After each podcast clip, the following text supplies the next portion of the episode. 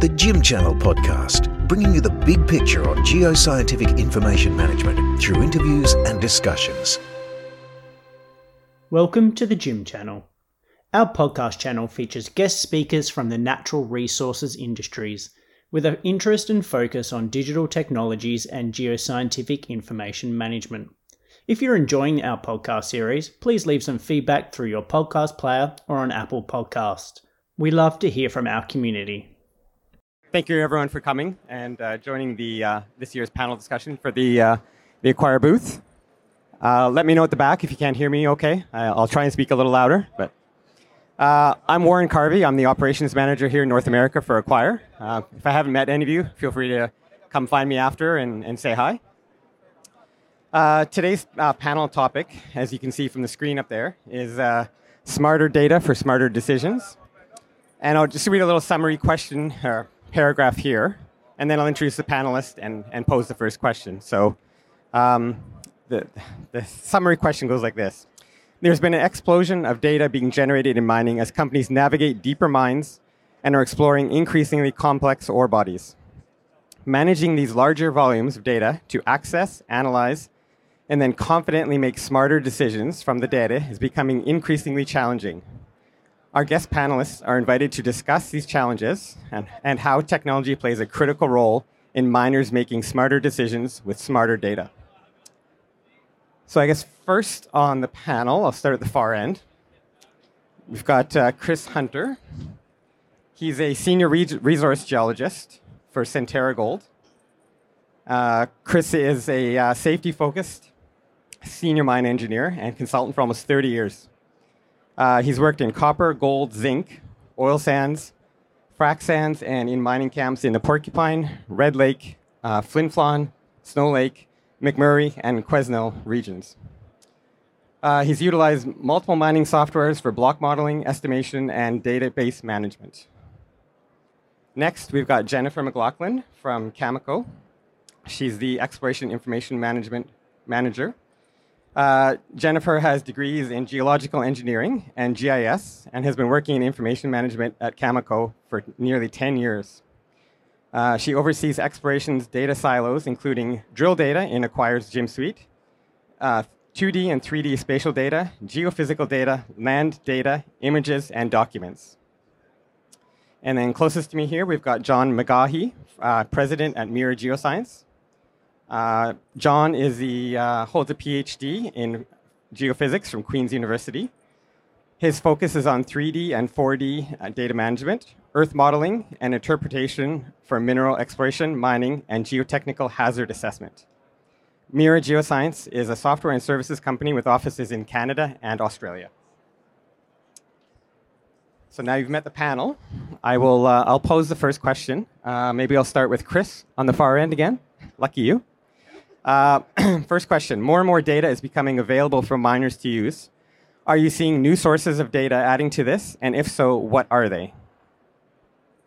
At our mining operation, we're not seeing necessarily new data, but increased volumes of data. And that's a very large concern for our operation, is the management and being able to actually physically handle and have enough time to understand and interpret the data in your mind. With the large volumes, we're drilling, upwards of 100 holes a day, and we sample those holes.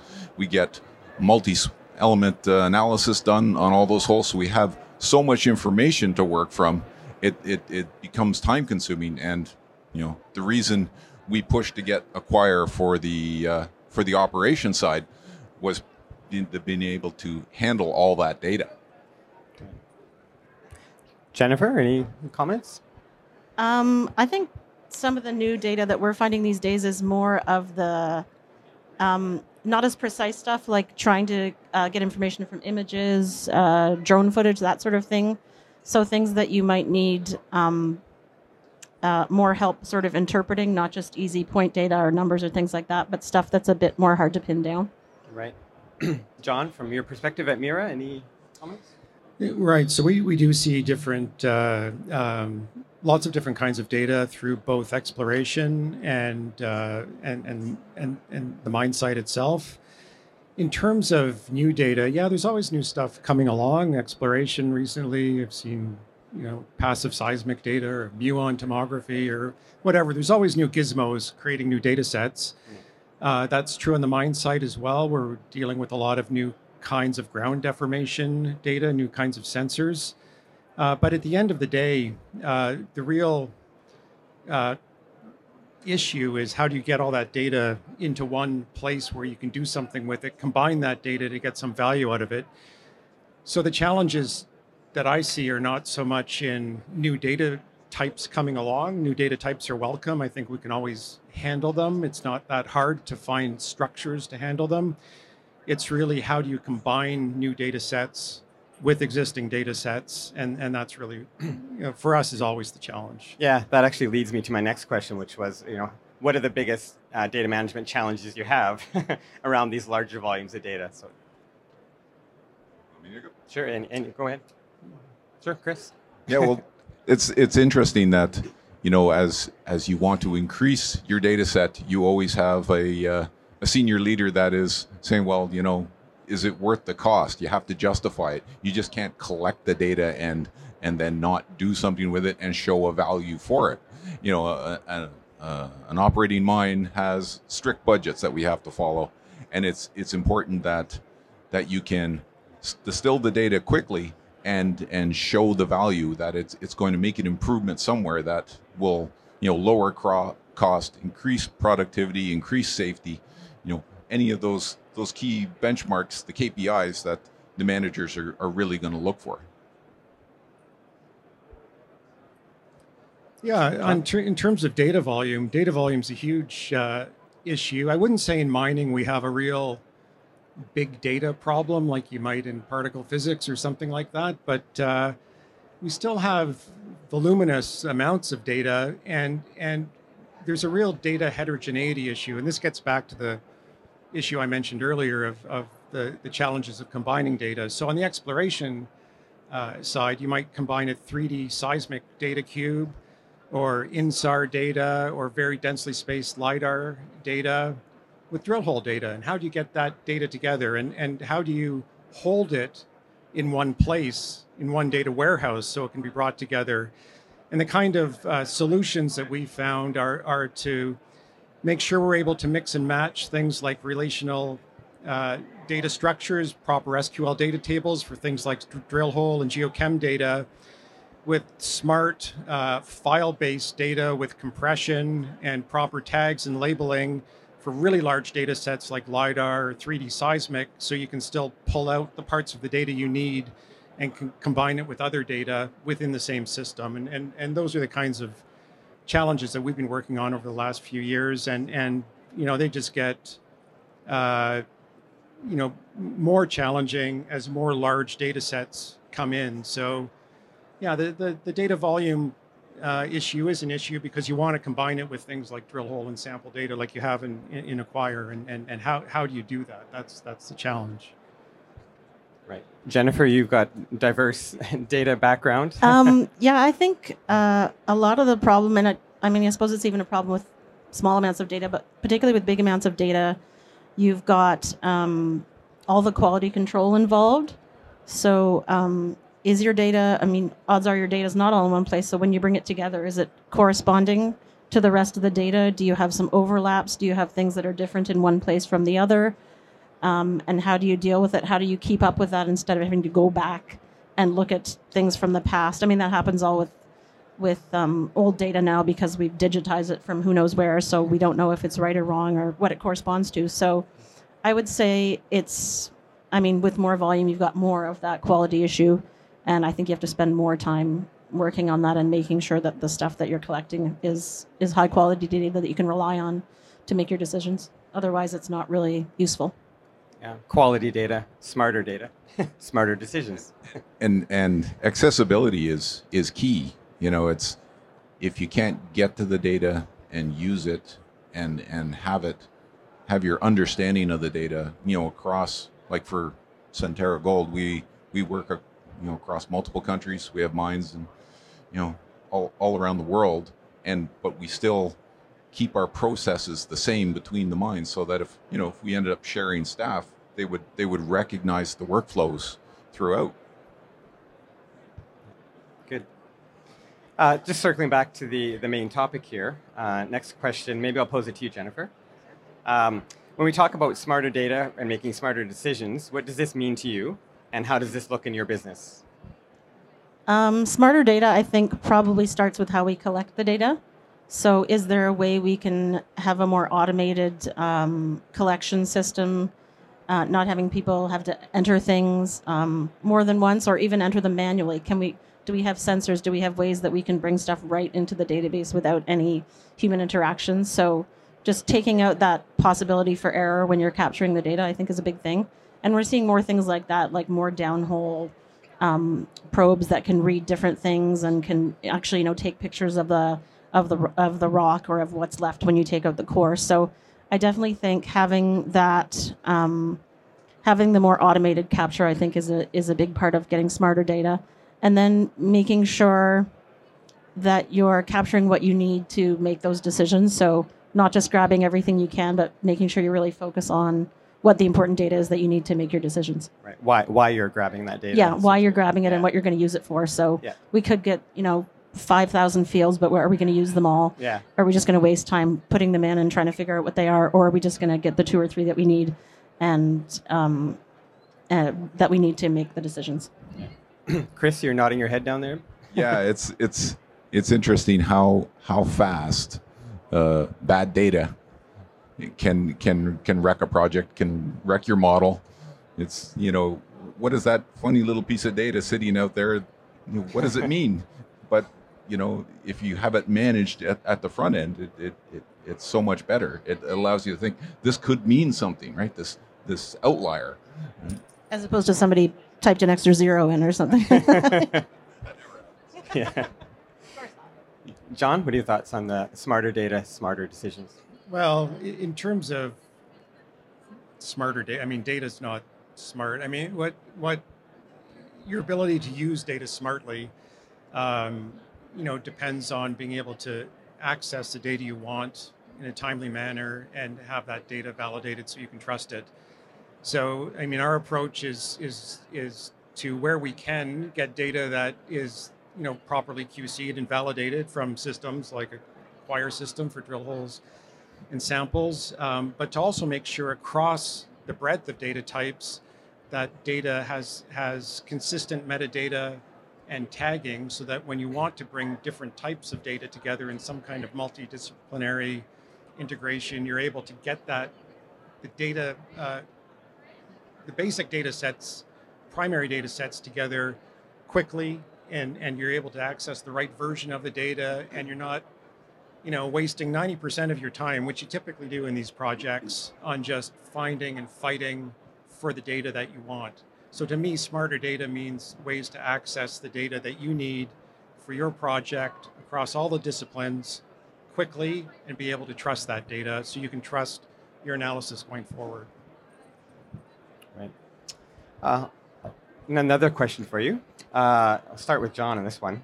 What is the current industry trend towards technologies like AI, machine learning, and what are your thoughts there? Sure. So we at Mira Geoscience, we do a lot of work in AI and machine learning, and I suppose we're part of that trend, which is, you know, it's in part a buzzword. You know, people are wondering what they can do with AI, and everyone wants to know if machine learning can be applied to their problem. The trends that we're seeing is that a lot of that initial part of the hype cycle is now getting resolved down to some useful tools. And those useful tools are across a wide range of issues in exploration and mining, whether it's preventive maintenance at the mine site, or whether it's, you know, looking at hyperspectral data in exploration, or looking at drill hole data. But the one thing that hasn't really changed, and I'll get back to this again because it's what we specialize in at Mira Geoscience, is the data integration part of it. So machine learning is getting pretty good at doing smart things with grids in exploration, with block models maybe for metallurgy, with drill holes, On the mining side, it could be, I mentioned preventive maintenance. So, you know, the engine on the scoop tram, looking at that, or the tires. The thing that all of those things I mentioned and many more that I didn't mention have in common is they all have a single support.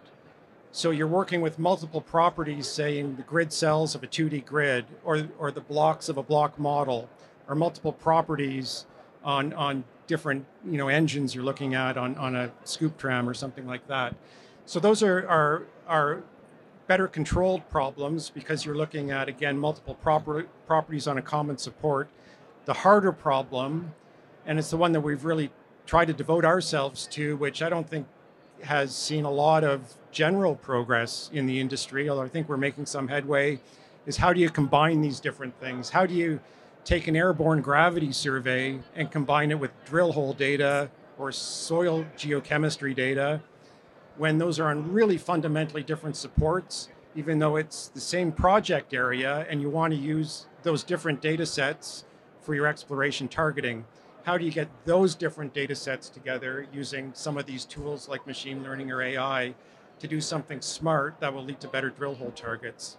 So I haven't seen a heck of a lot of progress in that other than what we've been doing within our company. And we've made some, I think, really good strides, but generally across the industry, what I've seen is a lot of progress on single problems with single supports.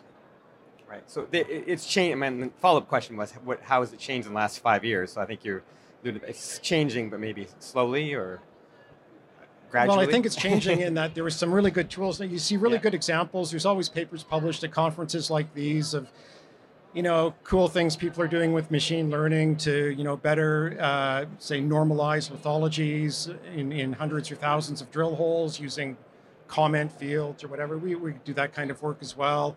Or combining multiple geophysical inversions on the same support, or multiple different properties on 2D maps or 2D grids for targeting. You see a lot more of that.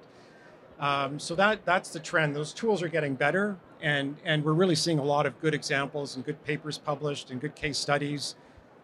I'll just get back to the harder problem, the one that we've really focused on. I think made some good headway is how do you combine, you know, sparse drill hole data with, you know, an airborne geophysical coverage, right, which is, you know, so the data in exploration and mining, very heterogeneous, sparse data.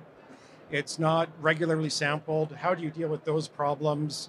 Those are the problems that are really still for the future. In large part, we're making headway on those, but you don't see a lot published on that kind of stuff. Right. Jennifer, thoughts on machine learning, AI?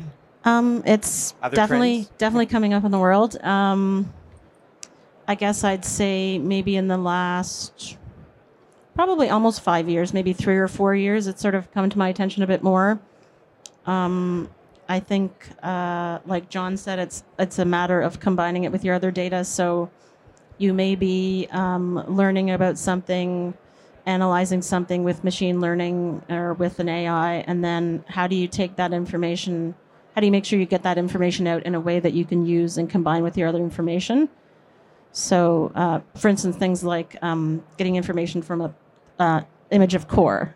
So they might be able to detect certain things, but then how do we say how it detected that? Like, how do we put that data out so that we combine it with other downhole data when it's just, I don't know, maybe a coordinate and a data point from the program? So getting that information, I would say getting the information, the tool's definitely useful, but then getting that information out and combining it with the other information is probably the bigger issue, I would think. Yeah. Chris, thoughts? Other trends as well? Machine learning, AI? Truthfully, in the mines, I haven't seen that yet. You know, we deal in breaking rock, which is, you know, rather clunky, but, you know, I'm all for it. I'm admittedly a little worried. My job's going to be taken by Skynet, but, you know, I'm all for it, though. I want to retire someday. Yeah. Fair enough. Maybe I'll go Jennifer here. What role is technology playing in one of the biggest topics right now, ESG? I would say that it is making it easier to, I guess, respond to those issues that come up. from that sort of thing, making sure that you have the data to show that you are, if it's something like environmental, that you're following regulations, that you're focused on that as you're collecting the data, and that you're collecting data related to that, and just that you can have the data that you need to make the decisions that you need to make on those topics, basically, and make them in a smart way with data that you know is reliable. Chris, thoughts?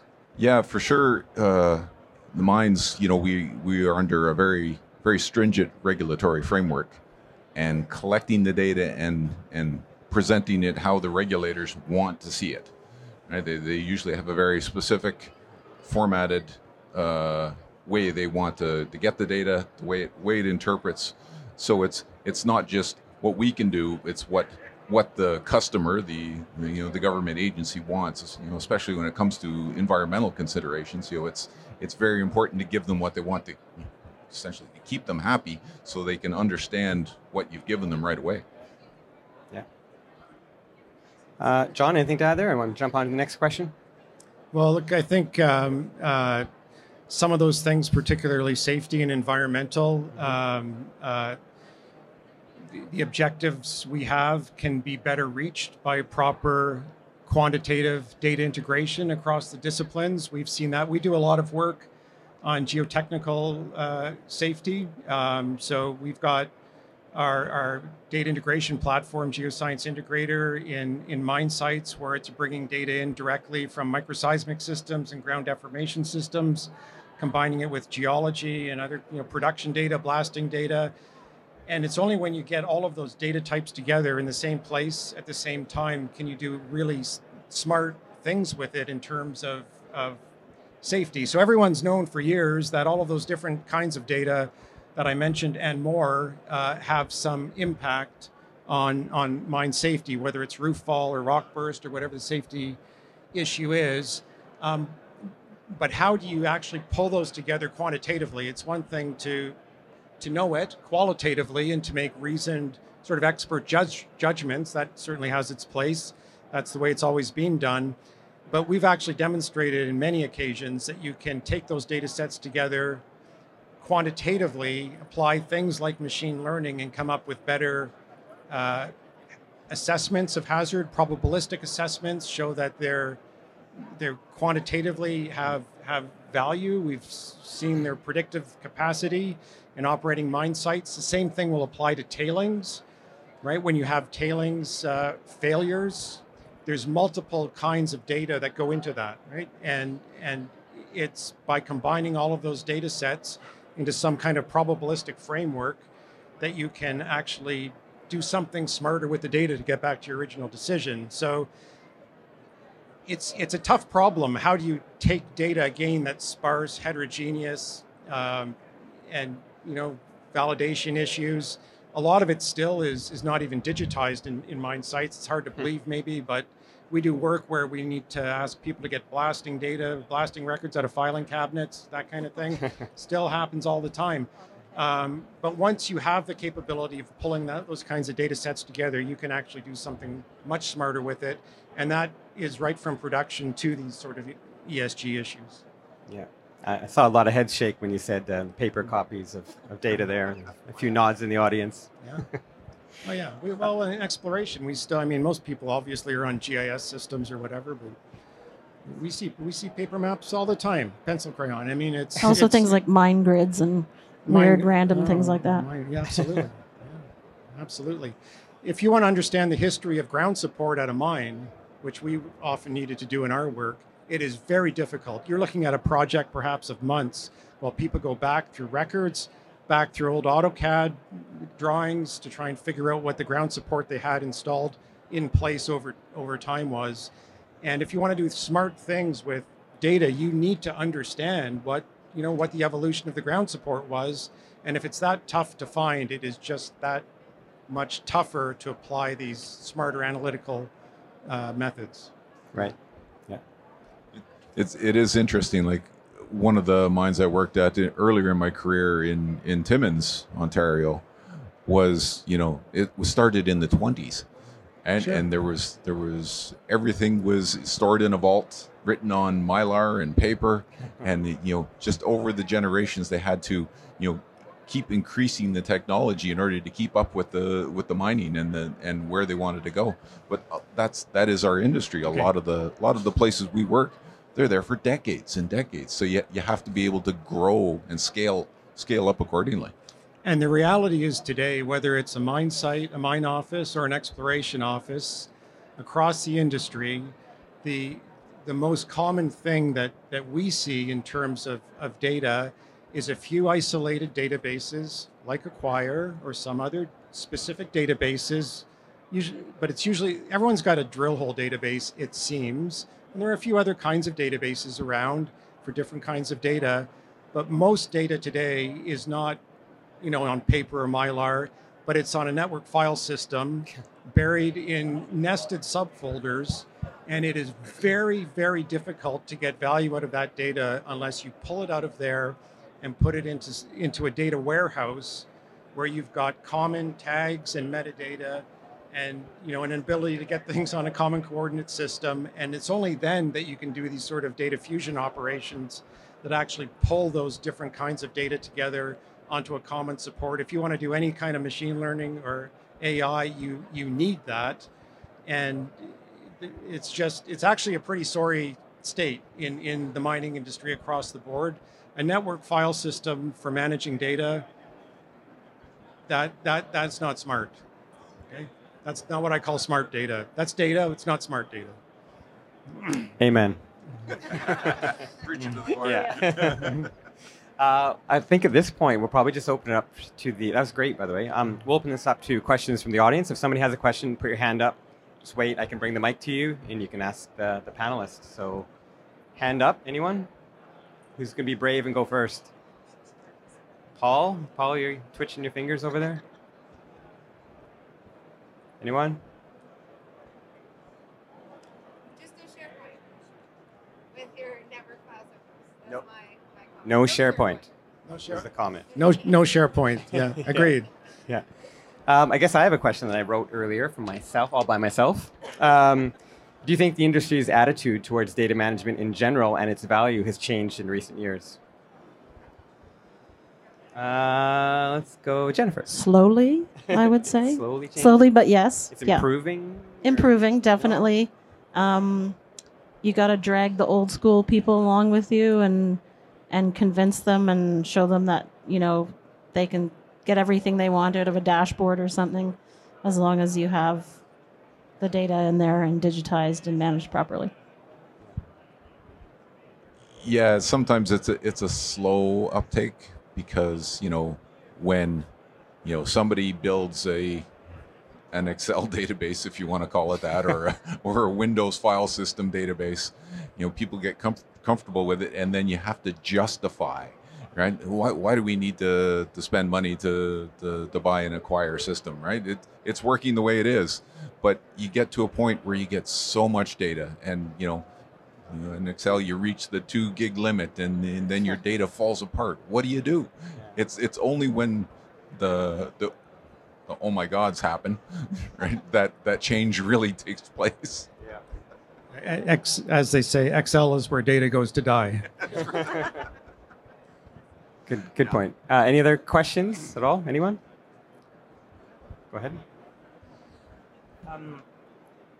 Going back on what you were saying about data and organization structure and whatnot, my understanding is that geologists and engineers and whatnot, we know how to use the data, but we don't know how to organize it. That's been kind of proven with all of these mines and whatnot. Universities lately have been rebranding and reorganizing their librarian degrees to be metadata specialists or knowledge managers and whatnot. And are we seeing departments hire librarians instead of geologists and engineers to really work on reorganizing the metadata and preparing it so that the language across the board is the same, so that everybody knows how to use it properly? Is that something that we're starting to see or not? I haven't seen it yet, but that has been my first and ongoing request for new staff at the mine would be somebody that manage the different data systems and the data within them. Prairie Valley. It sounds like a good idea. I think there's still that belief, whether proper or improper, that it helps to have the knowledge of what the data is that you're working for. So to have a bit of that geological knowledge if you're dealing with geology data.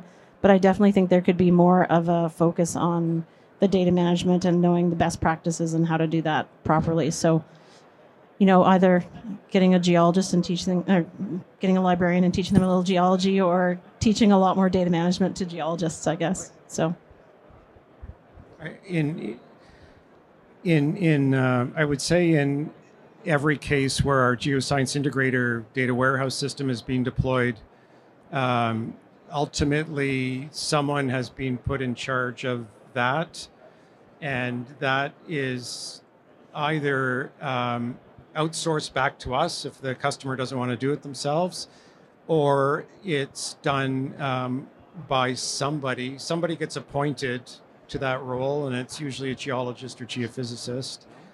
And I do think you need the domain knowledge to do that. So I think I would be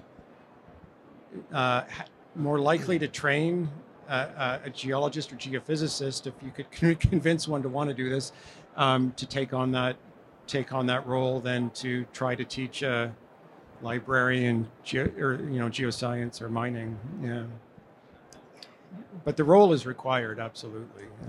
Good. Well, thanks for the question, and thanks very much to the three panelists. If you want to give them a round of applause, I think Chris, Jennifer, and John. Thanks for listening to Acquire's podcast, The Gym Channel. Find us at acquire.com.au.